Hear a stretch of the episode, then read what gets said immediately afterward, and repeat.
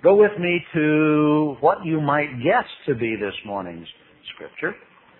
Luke chapter 2, verse 1.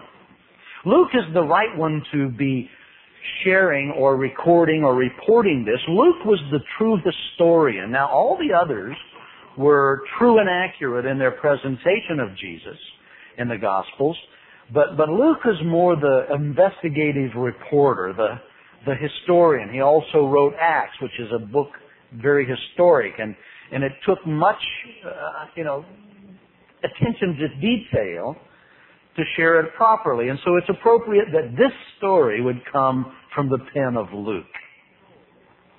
And it came to pass in those days that a decree went out from Caesar Augustus that all the world should be registered.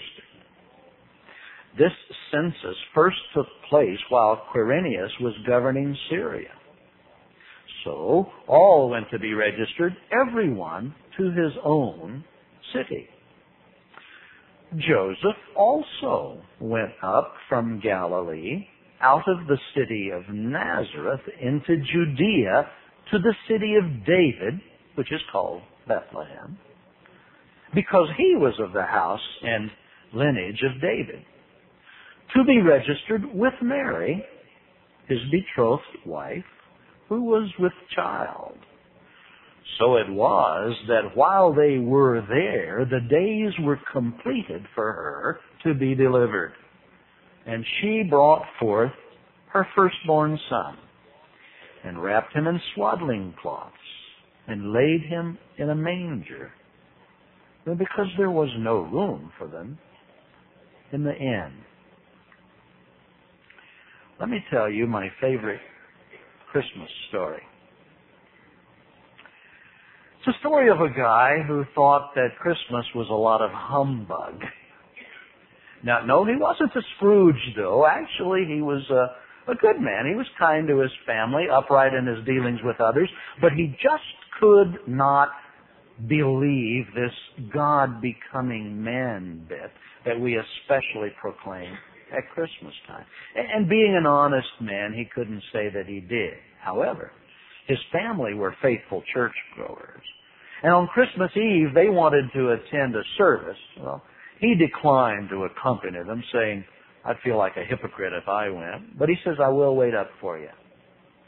So they left, and he settled down by the fireplace to read his newspaper when a very heavy snowstorm began.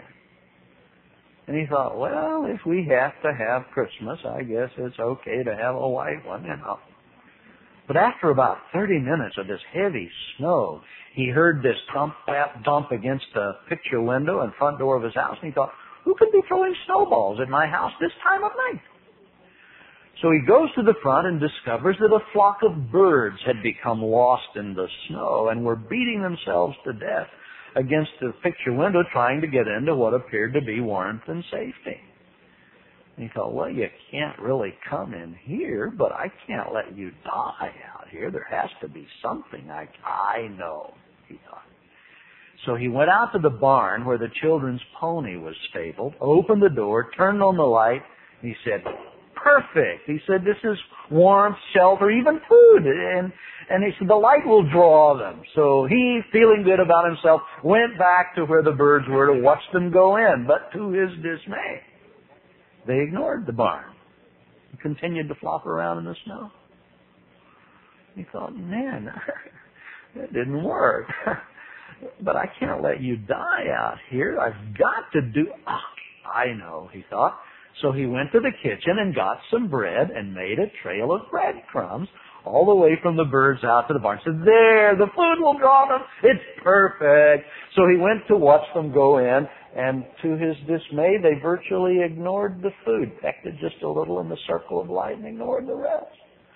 And he thought, huh, I can't believe this. It's not working. but I can't let you die. Oh, I know. Maybe I can shoo you in. So, hey, you know, and he tried to shoo them in and they went everywhere except into the barn. And he thought, you don't understand. He says, I'm your friend. I'm the only friend you've got. And I'm trying to save your life, but you're terrified of me. He says, you don't understand. He said, if I could just be one of you for a minute and lead you into the barn, then it would be okay. When he said that, the bells of the church began to ring. And he stood there for a moment and thought about what he had said. Then he said, Now I see why you had to do it. And he knelt in the snow and made his own peace with God. Well, imagine for a moment that you are God.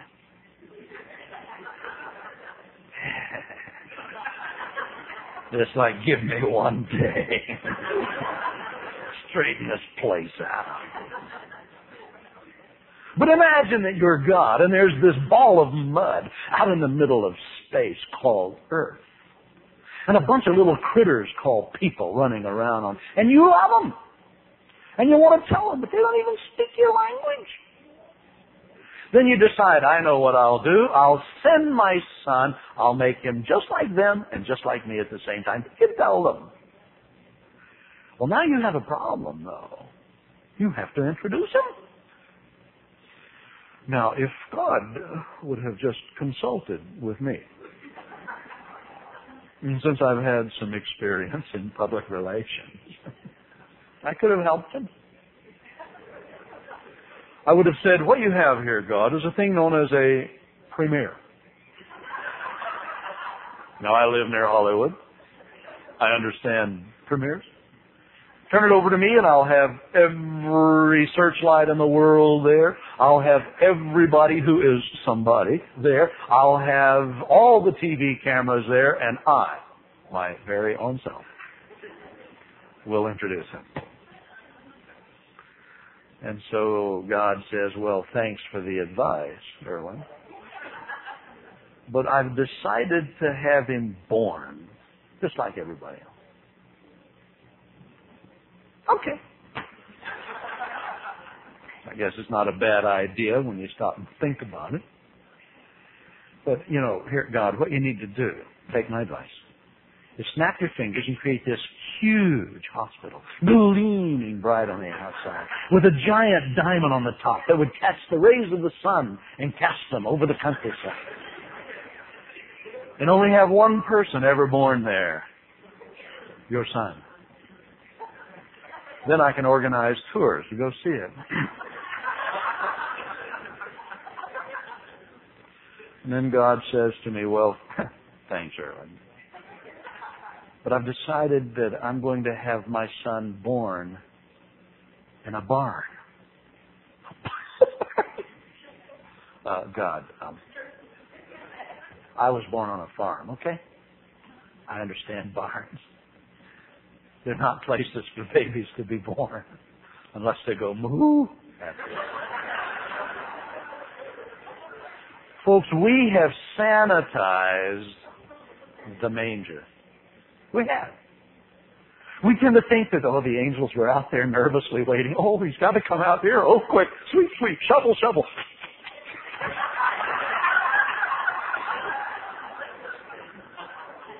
Folks, this was an animal shelter.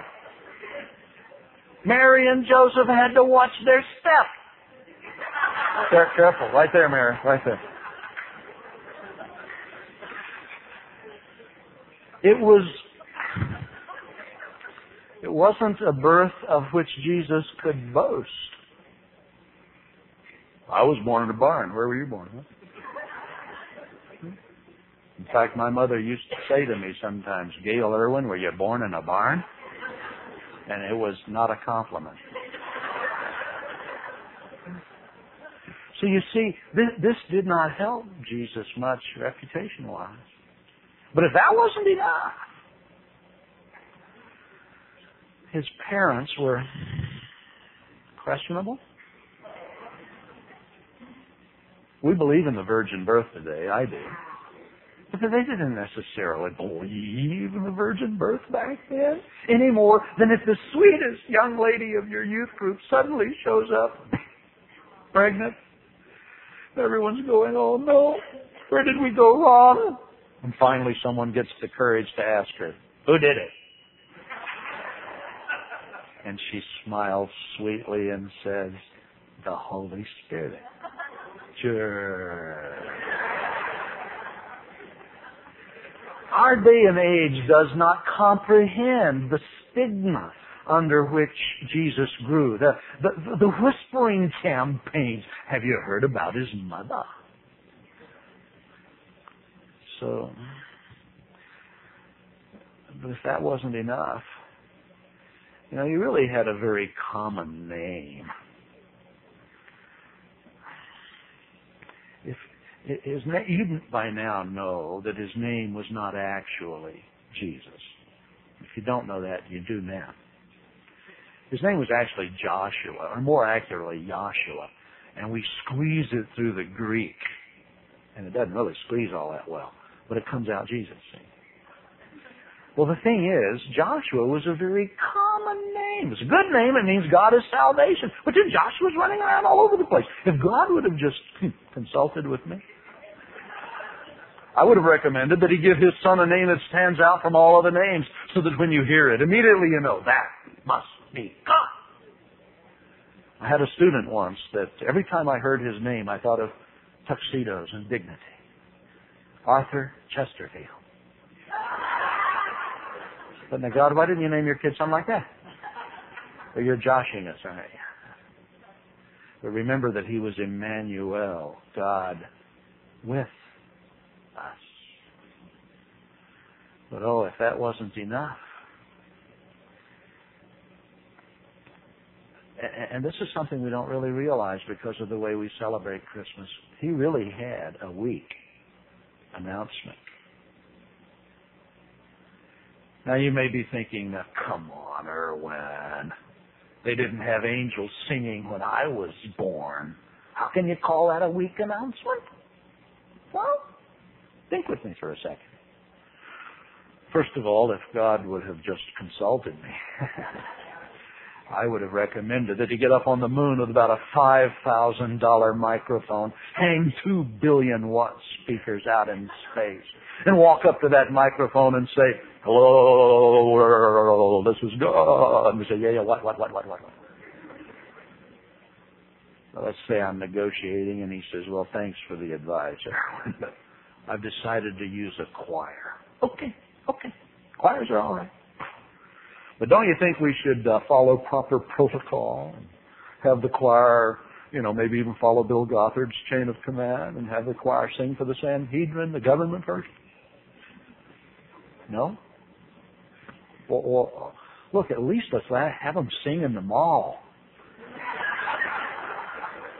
That way we get our best coverage for Singing Angel. No? Want them to sing where? Now think about this. Imagine that you're one of these angels. And for 200 years you've been practicing. Me, me, me, me, me. For a hundred years they've been building a stage in the sky for the gig of the centuries, man. And the moment arrives and you're excited and they say, okay fellas, he's been born, hit it, and they pull the curtains and you get ready to sing. Then you see the crowd. Six shepherds.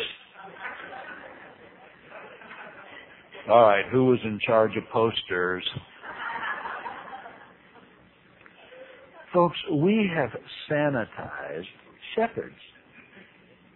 Because of Jesus, who was the good shepherd, we tend to think, and because of David, we tend to think that all Jewish boys just grew up dreaming of being a shepherd. No. In Jesus' day, shepherds were bad news. A really religious man would never be a shepherd.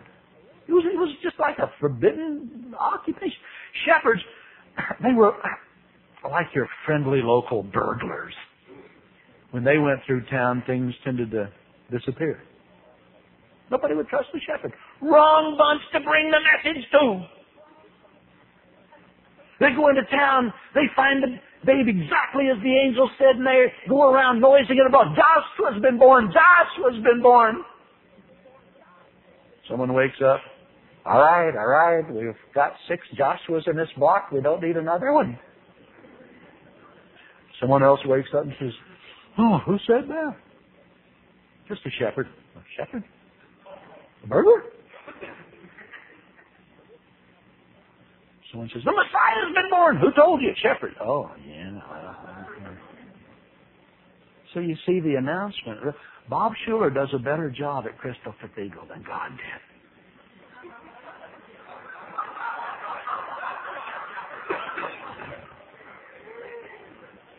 Charges more.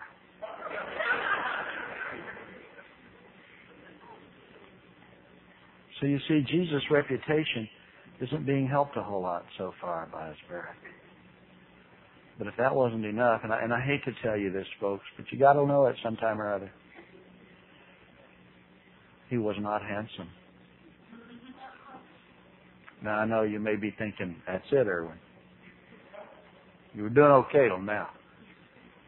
But I have his picture on my wall.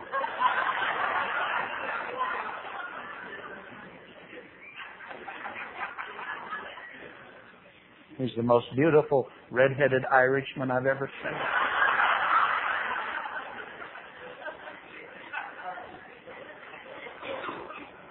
Isaiah tells us the truth. We just never paid any attention.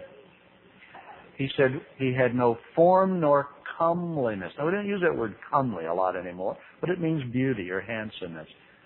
No handsomeness. We would desire him. He was not the sort that when you saw him you'd think, ah, where have you been all my life? In fact, the Gospels, you know, are his biography.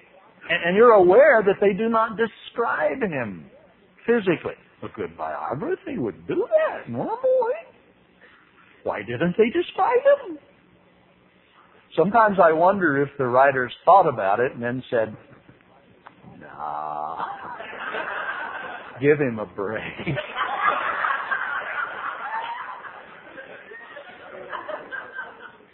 But I appreciate that, see, because I know how I feel around ridiculously handsome guys.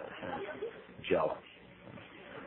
And so that doesn't even uh, get thrown into the equation. You see, Judas didn't couldn't identify Jesus. Have you ever thought about the fact that he couldn't say, "Well, now he's eight feet tall, you know, and he's good looking and he glows in the dark." But he said, "Well, he's uh, and he's. I'm just going to have to go and just shake his hand, you know. Why not shake his hand? That's one." But if that wasn't enough, he grew up in a bad neighborhood. If you ever go to London, I guess I'm heading there a week from Monday. I'm taking a tour to Israel, and we spend a day in London. I'll take them to the Tower of London on the way, where there are the crown jewels of England. I know of no other place in the world where anything like this is on display. I mean, this stuff is jewelry. You don't need an eyepiece to see any of it. In fact, once you see that stuff, you will hold all jewelry stores in contempt. You'll walk by a jewelry store and just go, as you walk. They have jewels as big as your fist. And I looked at that and I thought, what would I do if I owned one of these? I don't even have a place to keep it. Would I walk around here with it in my pocket? And say to my friends, look what I have.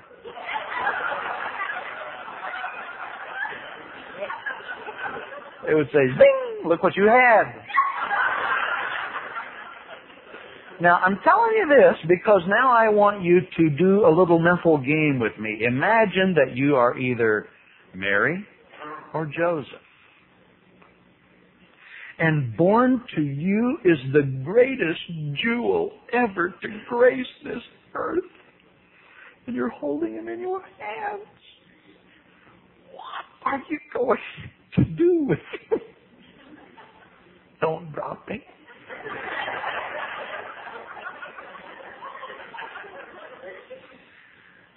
Where are you going to go live? What neighborhood? They took him to Nazareth. Nazareth. I'm going to take our tour. Well, actually, through Nazareth, not to Nazareth. We ain't going to stop. No reason to stop. They say it's always been a dirty, no good town. Even Nathaniel said, Can anything good come out of Nazareth? But I like that. Because it lets me know you don't have to grow up in Beverly Hills to be something. But Jesus couldn't boast. I'm from Nazareth. Where are you from? I hear him saying, look, keep that a secret, you know? But if that wasn't enough, Jesus owned nothing. And that's not very impressive in this day and age. Back when I lived in the LA basin, quite frequently I would entertain foreign visitors. And for many of them, it was their first time ever to the United States. I'd meet them at LAX and, and give them a little bit of a tour coming back home. See, where do you think I would take them first? Beverly Hills. Just want you to see what our slums look like. Okay. No, isn't it interesting? We always want to show off our best, don't we? Our most impressive. Uh, Jesus didn't have anything to show off. Says, birds have nests, foxes have holes. I don't even have a place to lay my head. Hmm.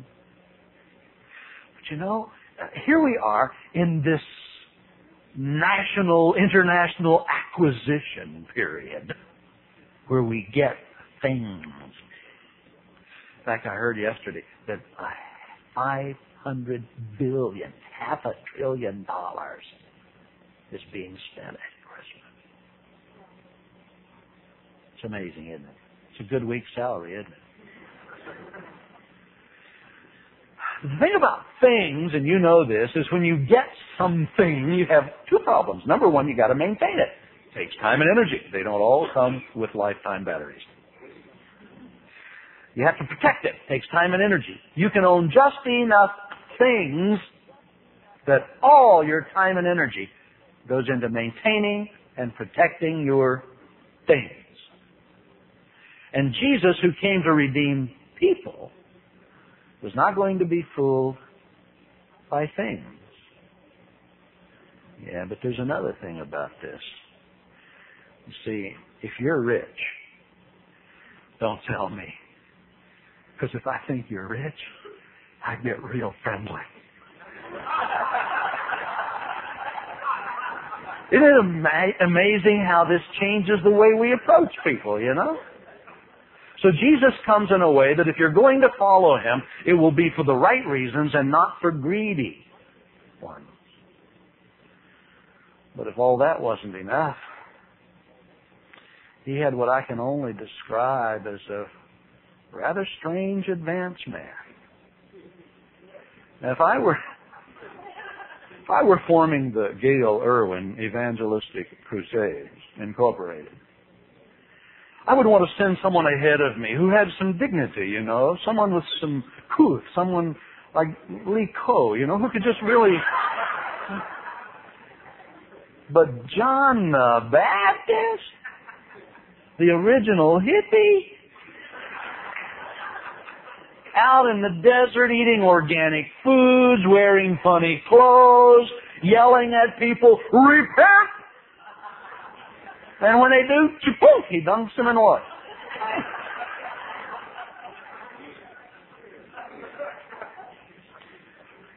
But if that wasn't enough, see, so far nothing really is helping Jesus' reputation much, is it?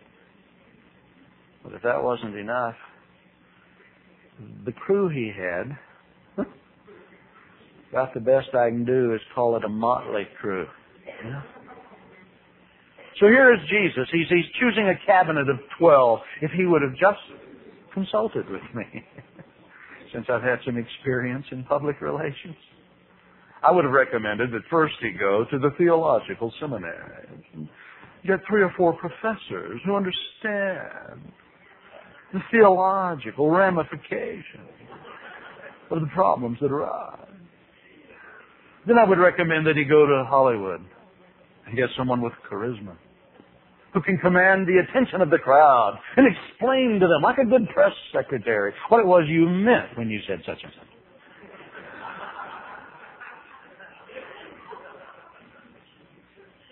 Then I would go to Wall Street and get three or four millionaires. nice to have on the team. then I would go to Muscle Beach and get about six bodyguards because they can crucify you around here if you're not careful. Is that the way I put it Jesus didn't do that. He went to the streets and got the strangest bunch you've ever seen in your life. If you had been walking 50 feet behind them, you'd have said, I smell fish. He had a zealot and a tax collector on the same team, which is kind of like having Saddam Hussein and Bill Clinton on the same team.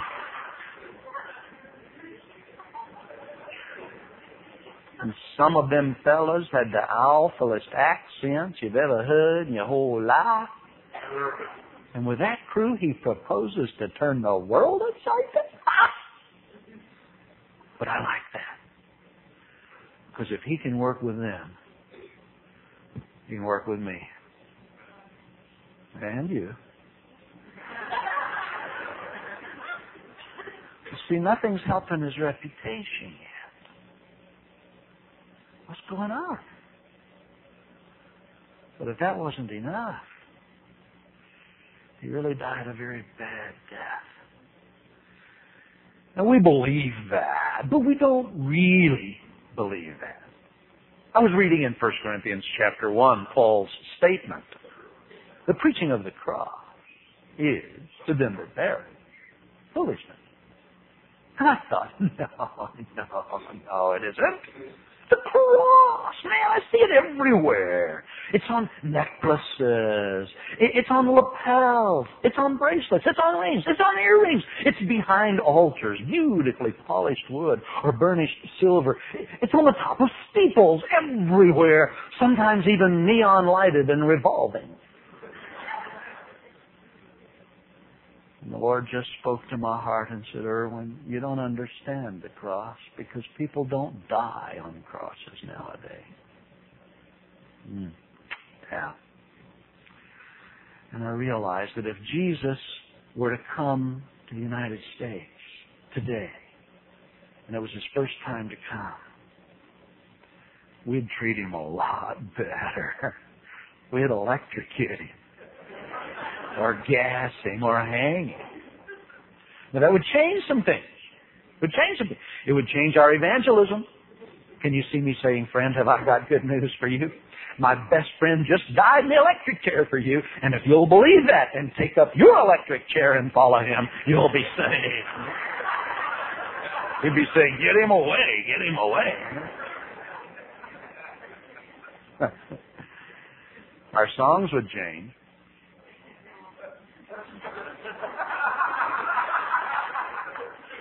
At the electric chair, at the electric chair, where I first saw the light.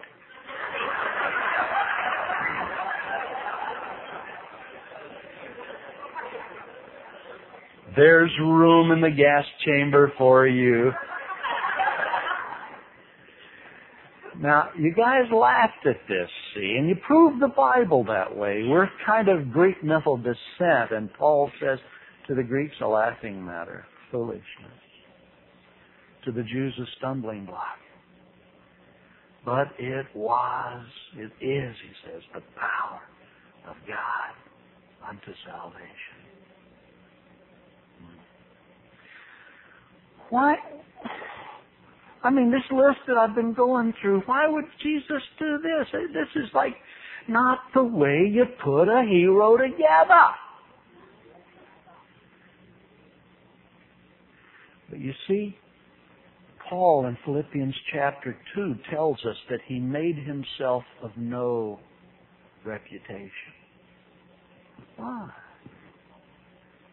I'll tell you why. Because when Jesus said in John 3:16, God so loved the world that he gave his only begotten son that whosoever now there's your key word see because whosoever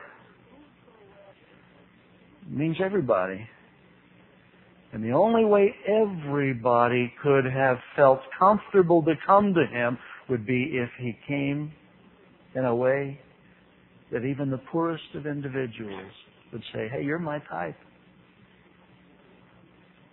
Even the youngest of individuals, whether you're poor or you're rich, whether you are young, whether you are old, children were comfortable with Jesus. The only way it could have been is if Jesus had come in the way that he did. Amazing. Have you ever been around anyone that was rich or famous or powerful? Remember how you felt? I mean, you tried hard to think of something profound to say. All you can think of is the weather. Sure is pretty today. And you feel so dumb. Do you know who Johnny Cash is? I interviewed him once. He had made a public profession of faith. I was editing a youth magazine at the time. His pastor was a friend of mine, and he says, Hey, I'll get you an interview. I said, Wonderful. I'll never forget that day. I'm sitting in his plush Hendersonville, Tennessee office, waiting for him to arrive. I had memorized my question. For days I had practiced my cool. And then he walks in. Hi, I'm Johnny Cash. I didn't realize he was that big. I lost it. Hi, Johnny. Can I have your autograph?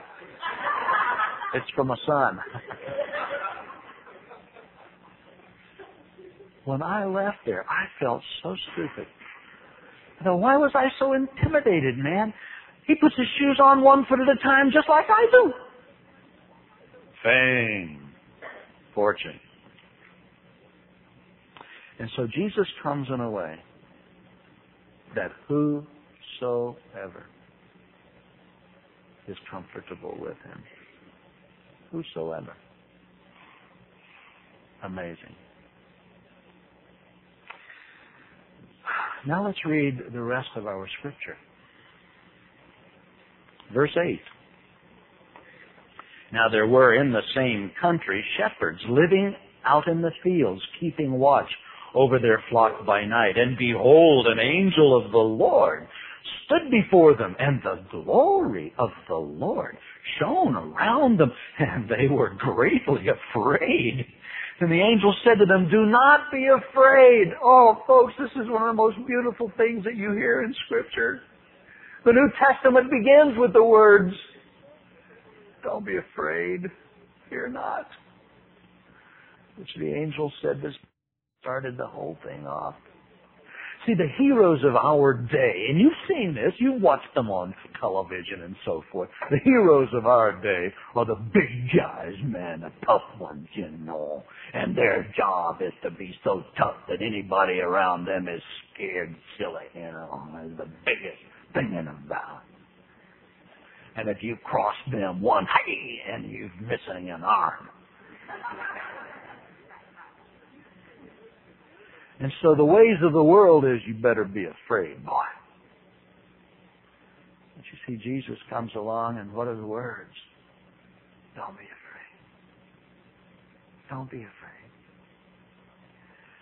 Because I bring you, I bring you good tidings, good news of great joy, which will be to all people. See, it could only be this way if Jesus had come that way.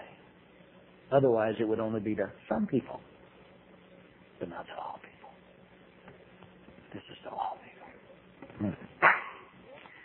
For there is born to you this day in the city of David a Savior, That's the other key word, which is Christ the Lord. Not just a boy, not just a son. You see, this day and age, one of the things that they're trying to do, as well as make it Santa's season, is make it just a celebration of life. You know, the birth of a child. Oh, what a wonderful thing. Unto you is born this day. You know, a son. Oh.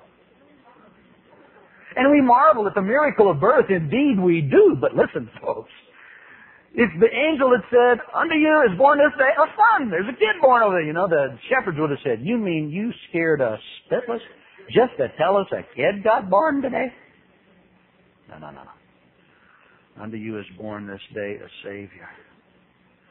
A Savior. You see, one of the things that you have to keep in mind, folks, please, if there's one thing that you'll get out of this today, hear this. God loves people. God has no need for positions. I mean, when you're God, president is a bit of a step down.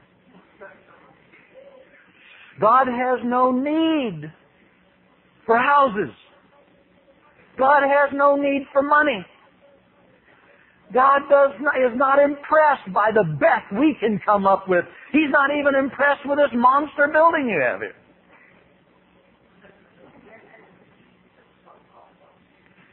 See, the thing Jesus came to do was to save people. And He loves people.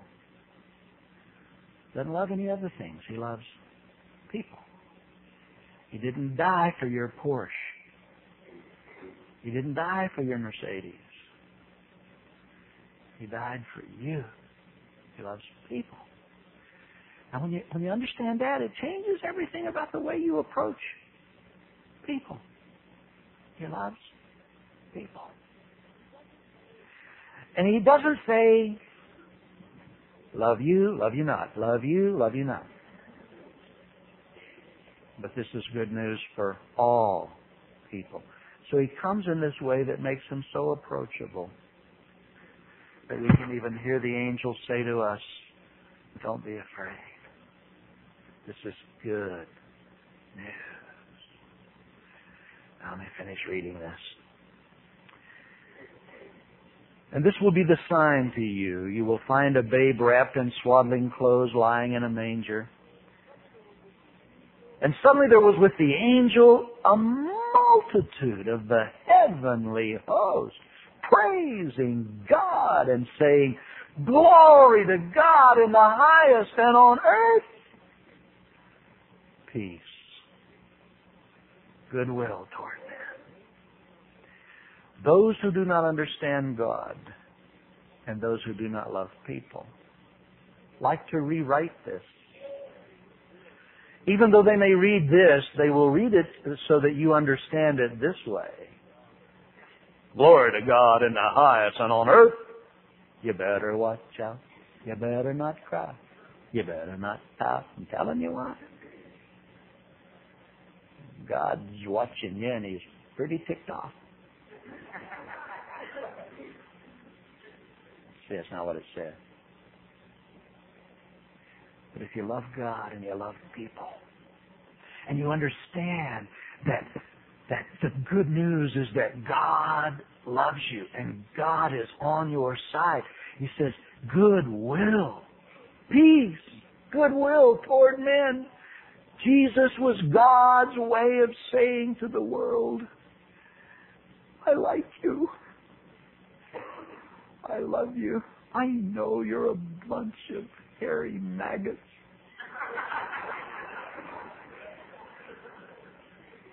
rolling around in a pool of pus.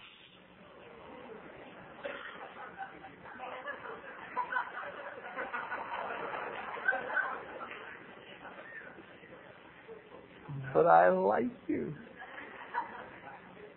so much I'm willing to die for you. Amazing. So it was when the angels had gone away from them into heaven that the shepherds said to one another, let us now go to Bethlehem and see this thing that has come to pass, which the Lord has made known to us.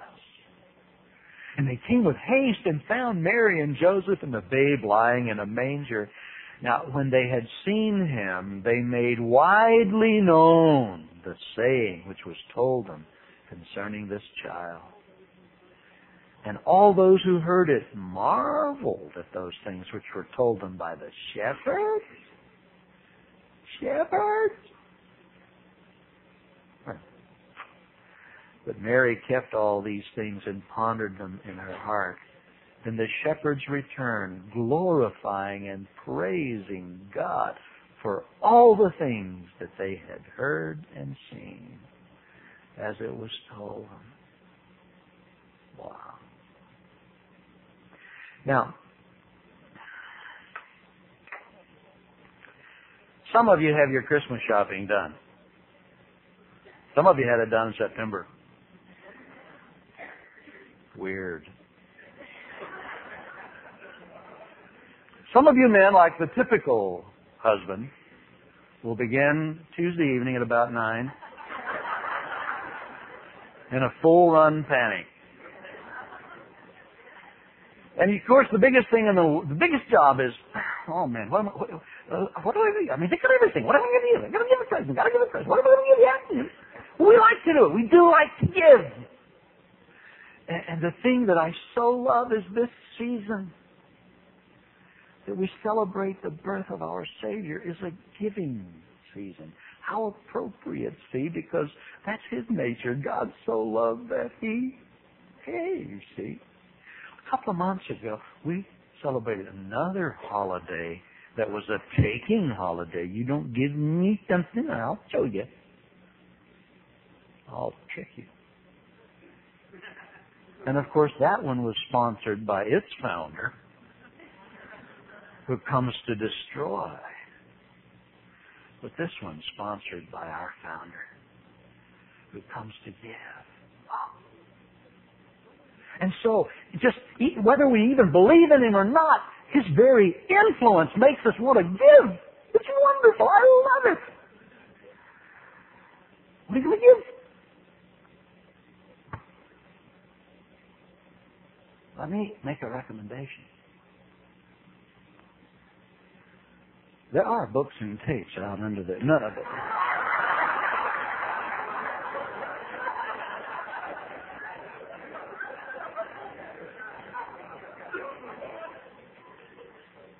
But believe me, those are nothing compared to the greatest gift that you can give. See, there may be some of you here this morning. Uh,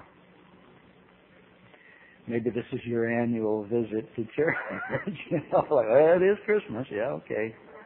I go Christmas and Easter. Yeah. And, and if this is true, I want you to know we're just really tickled to death that you're here. We're so delighted. But you know what? The finest gift you could possibly give to anyone would be the gift of yourself to Jesus Christ. If you were to say to him, you know, I, I, I really, I really want to give myself to you, Jesus. You know, I have resisted you for many years. I have made fun of you. I've said, well, it's not for me, you know, it's for you. But there's nothing out there like you, Jesus. Nothing. Bigger house, a bigger car, a better job didn't do it for me. But what is it about you that causes people to be so absolutely bonkers over you? Unless you are the Savior. And here's what happens, you see, is when you give yourself to Him, you know what you've just done? You have also truly given yourself to your family, to your kids, to your parents.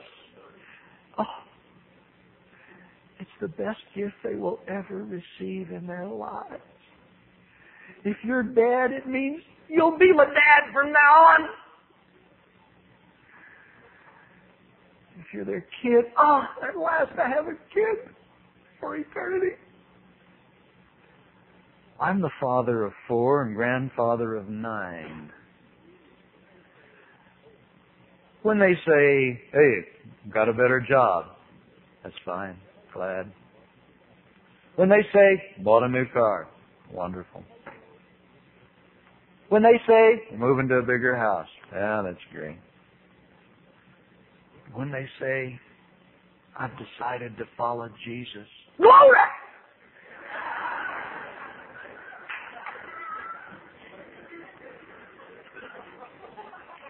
You just made my life, man. Because that means I'll never have to say goodbye to you. And it also means that where you have wasted your substance in living that has not produced profit, now your energy goes into things that are dead. I just two nights ago returned from Kiev, Ukraine. It's a poor country any country that has been under communist rule will be a third world country, just incredibly poor. They want to be rich. They have so many things. It's hard to get over being a communist country. It just it sets your mind in ways it's hard for you to get away from it. But there's still a lot, so much despair that you will find all of the worst things possible going on there. Now, we could go into a country like that and say, all right, we're going to give you a real taste of America. Here's a Cadillac for everybody, and that way you'll just kind of know what it means to really prosper. We know you don't have roads, but that's okay. You do have Cadillac. We could give them a lot of things, but the best gift that can be given is a life with Jesus Christ because that changes everything for them. See, no longer is what little they make wasted and leave left with a destitute family. But it restores homes. It restores homes. It, it makes lives smile. It, it makes brass bands march through hearts. That's the best gift in the world. So you want to know what? Yeah. Now you know. Give yourself to Jesus. There's none like it. No one. So I'm going to pray now, and while I'm praying, you pray. And just tell him, okay, Jesus, I hear you. And I really am sorry that I've, uh, I've been the way I've been and have resisted you. And so you, you pray and say, Jesus, uh, forgive me, will you? And, and I'm giving myself to you, God. I want to be your problem now. And I want you to let me be what I'm really supposed to be to my family and my friends. Oh, do that. And I, while I'm praying. Oh, Jesus, you're so good. I'm so overwhelmed by you, Lord. I hardly know what to say. Uh, you know, I, I've walked with you for a long time, and I've not regretted a single moment of it. I love you more now than I've ever loved you, and the whole thought that somebody might start loving you today is just about too much for me. it's wonderful. And the thought that some restoration of home and family could occur at this very moment, the greatest gift could be given right here today, Lord, that's just so wonderful. And so we ask that you come and pour your grace out on us and let any who say to you, I'm sorry, sense your immediate and total forgiveness and acceptance and love. Oh, let it be, Lord. That this will be the best season we've ever spent in our whole life. And everyone would agree that that's true. So I thank you that unto us is born a Savior which is Christ the Lord. Thank you in Jesus' name. Amen.